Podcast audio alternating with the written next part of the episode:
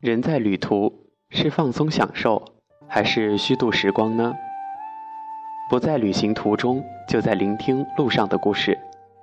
我的泸沽湖游记，义工生活，我的虚度时光。Hello，亲爱的听众朋友们，大家好，欢迎收听荔枝 FM 八五零幺三《流年在路上》，我是小熊。有人说过，要么阅读，要么旅行。心灵和身体至少有一样要在路上，我很喜欢这句话。也有人说过，人至少要有两次冒险，一次是说走就走的旅行，一次是奋不顾身的爱情。这句话我更喜欢。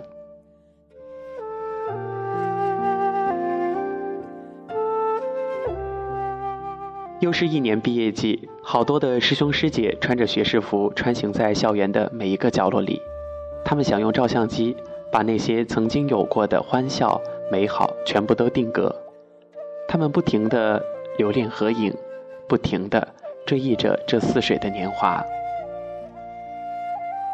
我在一三年六月离开大武汉，去了东莞，不知道应该感谢那位朋友，还是应该骂他。我只是在 QQ 上跟他说，我可能要去投奔他了。他很干脆、很爽快地同意了。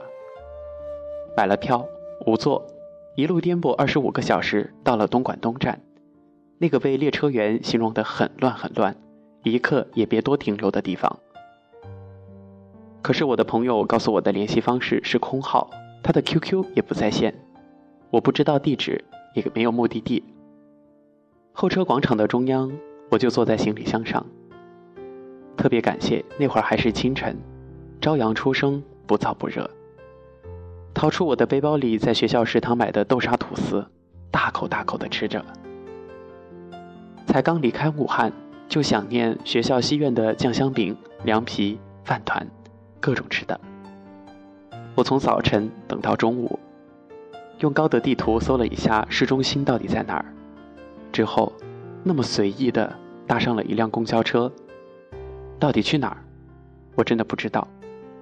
幸好手机还剩一格电。在浏览空间的时候，发现复读时的高中同学正好也在东莞，于是留言求助，临时去投靠他。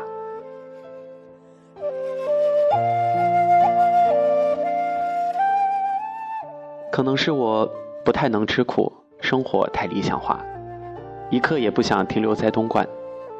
可当时差一点就去 KTV 做了包房少爷，现在想一想，觉得后怕。在上网的时候，发现了豆瓣，一个新的词语“义工”，让我有了一种冲动，体验生活。反正我也是没有钱的人，那就去穷游吧。因为联络的太晚太晚了，很多丽江的咖啡吧、茶楼、酒吧、客栈都已经预约人满。就在快要绝望的时候，拨通了最后一个电话。接电话的老板人很好，就说了一句：“只要你勤快。”你就来吧。现在越来越觉得旅行，它就是一种疗伤的良药。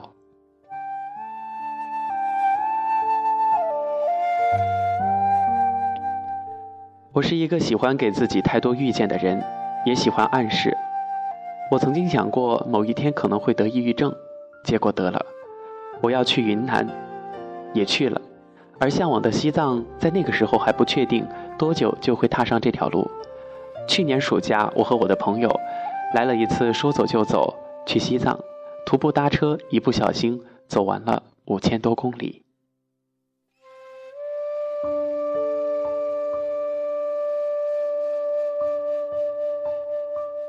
现在想想，你会感谢当初的自己。当我前往丽江，看到泸沽湖的第一眼，心静了，感叹到这世间竟有如此美的湖泊。就只是觉得美，美的难以言表，静静的看着它，什么杂念都没有，就静静的凝视着，仅此而已。以前总是喜欢记录自己细微的感触，而就在那一刻，什么文字都想不起来。离开泸沽湖时，才写下了一些东西。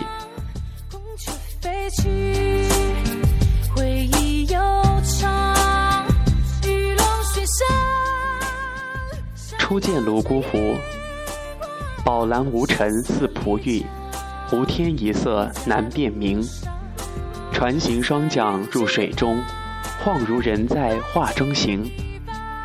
大家有没有觉得小熊写的诗还挺好的呢？这不，虚度时光的义工生涯就开始了，真的，就感觉能够静静的感受一天当中时间是怎样度过的。期待着我要工作的森藤驿站，一路上和要到驿站住宿的年轻人们有说有笑。早上八点从丽江出发，下午接近四点多才抵达驿站。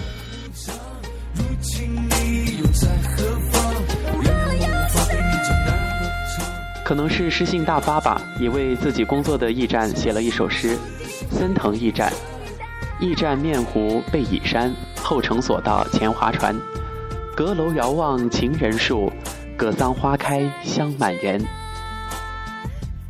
回忆中在泸沽湖的日子很开心很充实。出院后的前几天，每天都睡不着，睡前要吃治疗抑郁的药，可吃了这些药片之后，还是清醒的，数绵羊可以数到几千只。累了，闭着的眼都疼了，就是睡不着。而白天所见的一切，就像是放电影一样。不停地在脑子里重复的上映，痛苦不堪。而到了丽江，到了泸沽湖，兴许是白天在驿站工作太忙，觉得很累，所以晚上上床一躺下就安然入眠了，而且一觉睡到天亮。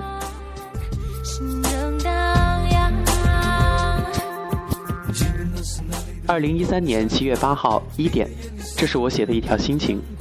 忙了一上午，换床单、被套、枕套，做各种卫生。中午有八个菜，好吃。下午就可以骑车去泸沽湖镇上玩了，特别开心。因为我们所在的驿站在云南境内，而泸沽湖镇上呢，则在四川省那边，所以就问老板借了驿站里边的车，和义工小伙伴明明、阿飞一起出发，将近两个半小时的行程才能到镇上。也就是从云南跨省到四川，明明开玩笑说：“啊，我们都是村里的孩子，要进镇了，要见大世面了。”大家在镇上买了很多的明信片，想要寄给自己的亲朋好友、同学。而阿飞呢，就是一个倒霉蛋。第一次去镇上，到了达祖码头，车链条断了，那就只能无奈的推着车。而第二次同样去镇上，还是在达祖码头。只听见“砰”的一声巨响，他的车前轮胎无情的爆了，苦逼呀！第三次大家肯定想不到，依旧是在达祖码头，他的车踏板竟然被他踩掉了一个，他真的是快要疯了。而对于阿飞而言，达祖码头就像是一个被下了魔咒的地方。他说：“我以后他妈的再也不要骑车去镇上了。”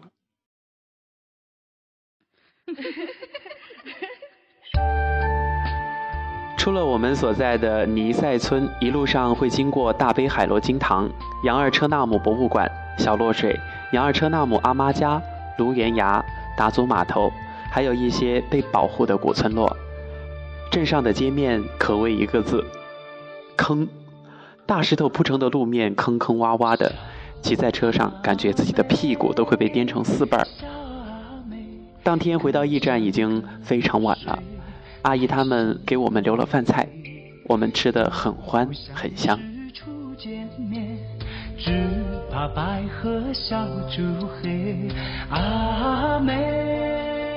二零一三年七月九号，上午退房的客人超级多，忙活了一上午，中午吃的非常丰盛，木耳、黄花炒虾仁儿、洋葱粉丝汤、番茄土豆，还有一个很好吃却不知道叫什么名字的菜。下午睡了午觉，三点多，我们三个义工和一对恋人、一对姐弟去了不远的里格半岛，徒步抄小路，一路欢歌，而且还第一次在泸沽湖划了船。泸沽湖的水真的很蓝，很清澈，可以清晰的看见水里的石头和摇曳的水草。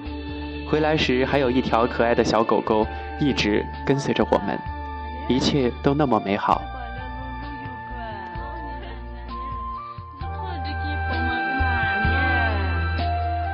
我们给那对大学生恋人叫了一个名字，叫做荔枝哥哥和荔枝姐姐，因为他们请我们吃荔枝，所以就给他们起了一个代号。而那一对姐弟被我们叫做“青春姐姐”和“青春弟弟”，因为姐姐的衣服上有着“青春”两个大字。其实，在旅行途中遇见的人都特别的单纯，远离了城市浮华，表露出来的只是心深处最真实的自我。所以大家在一起总是有着说不完的话，聊不完的天。里格可以说是一个色彩斑斓的村子，开发的比较早，规划成型，很舒服，很漂亮。里格的初印象是面包车经过里格观景台时看到的青灰房顶密布的房子，和延伸到湖中的里格半岛。那天去里格时走的山路，曲曲折折的，大家开玩笑说像是踏上了红军长征的漫漫征途啊！翻过山头，从硬化的大路下来又是小道，下坡路很难走，到最下面就是一片非常空旷的草地，一片深深浅浅的绿。夹杂着星星点点的湛蓝和纯黄的两色小花，远处的湖岸边有三四间错落有致的木楼和大大小小的树丛，在花海草海里疯狂地留着影。青春姐姐喊自己的弟弟给拍照，结果青春弟弟却把镜头对准了励志姐姐。我们笑着说：“弟弟对姐姐不是真爱，弟弟喜欢美女。”那天在里格划了一次船，在船上能看到。半岛的岸边建了一圈的临湖客栈，湖景小站风景优美，但是房价高得令人啧舌。又是一次晚归，荔枝姐姐看我没有菜下饭，所以就送了我携带的方便面和米老头，而且他们给我起了个名字，叫小眼镜儿。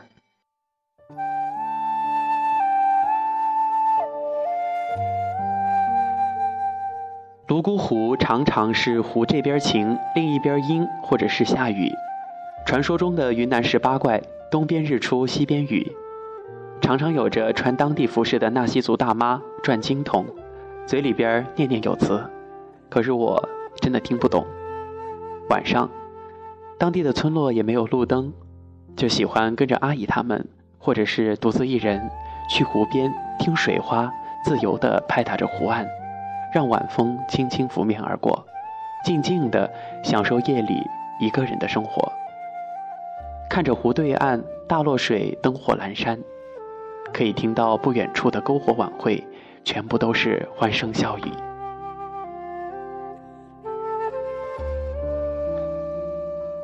二零一三年七月十三号，第一次看到双彩虹，他们说预示着爱情会降临。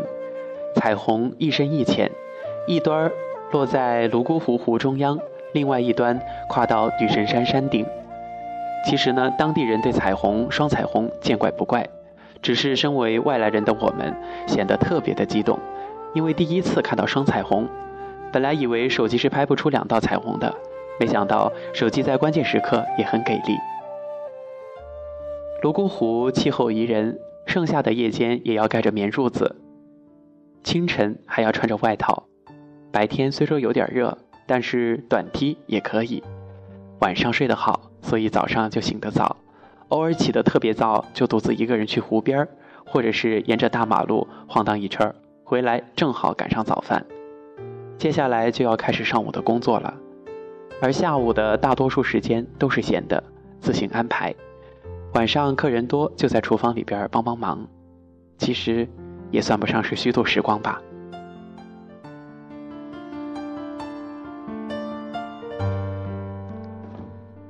二零一三年七月二十三号，小桌子、明明、我三个人一起去了大悲海螺金堂和杨二车纳木博物馆。我是重庆的，他们俩是河南人。喜欢到处跑、到处看的明明带我们找到了一个特别美丽的三角洲，一块很大很大的石头岩石到水中央，石头由青灰色逐渐变成白色，再变到浅蓝色，最后与湖水融为深蓝一色。我们三个人就这样互相的搀扶着，从大于六十度的坡上下到湖底，在岸边一坐就是半个多小时，看着湖，看着看着，心变得像湖水一样平静。后来去小落水的浅滩捉了好多小鱼儿，而大胆的明明竟然不小心抓到一条小水蛇。最后，夕阳西下的时候，我们赶回自己的尼塞村，不想再错过饭点。回家途中摘了野草莓，那是小时候特有的记忆，独特的酸酸甜甜，让我想起家乡。如今都长大了，再也很少回老家，即使回了，也没有再去满山遍野的找那种美味的东西。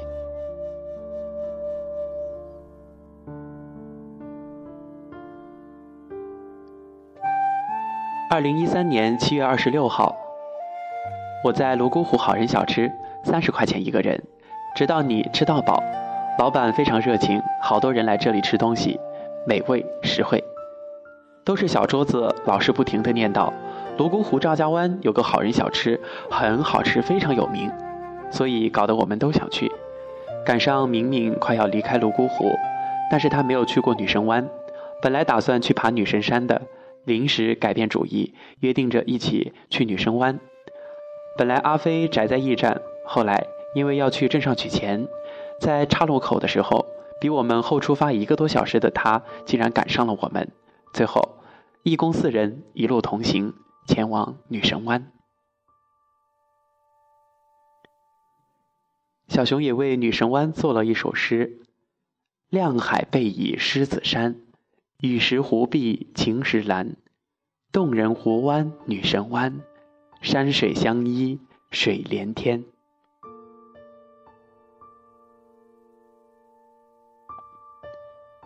刚到女神湾，就有个好心的大哥说帮我们看自行车，后来才知道他就是那个好人小吃的老板。虽然我们在途中去了灶神台吃了凉粉，还有阿姨送我们一串水性杨花。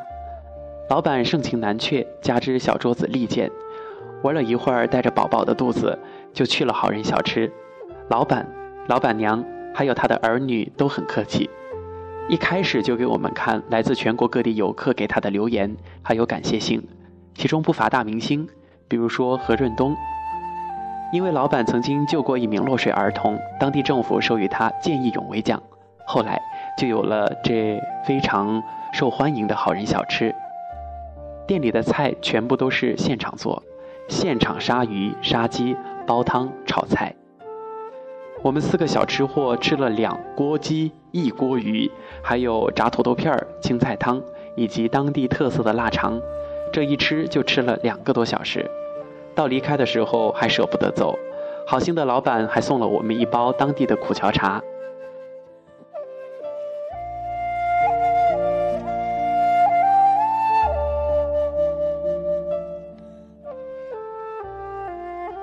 二零一三年八月一号，今天去泸沽湖镇，还未出发是晴天，刚走上公路几步就下雨了。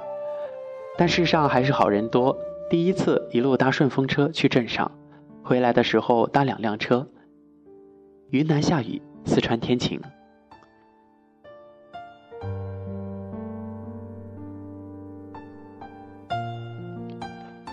在泸沽湖，每天都会遇到、看到好多的背包客，徒步的、骑行的，还有自驾游的。在那里，我学会了搭顺风车，以前不敢，听他们讲会很羡慕，但是却没有那种勇气伸出大拇指，抬起自己的手臂。认识的追梦和一个北京女孩，带着一千多块钱，玩转大理、丽江、香格里拉，还有泸沽湖。他们全程都搭顺风车，住野外睡帐篷，而明明一路回家也是搭车，从泸沽湖到西昌，再到成都，最后抵达西安。小桌子和北京女孩也是一路搭车回到洛阳。我也想尝试一下，只不过行李太多，不太方便。下一次我要徒步加搭车去最想、最向往的西藏，一定。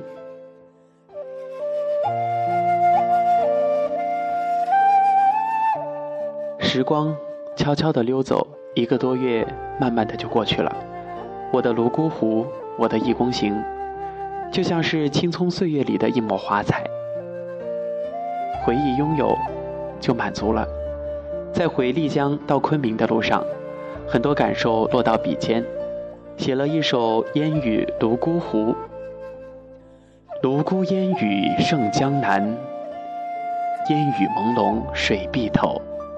后龙隔母遥相望，烟雨含情水波柔。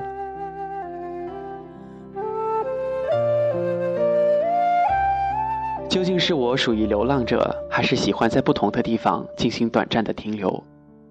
一次说走就走的旅行，为了一个让我爱得奋不顾身的人。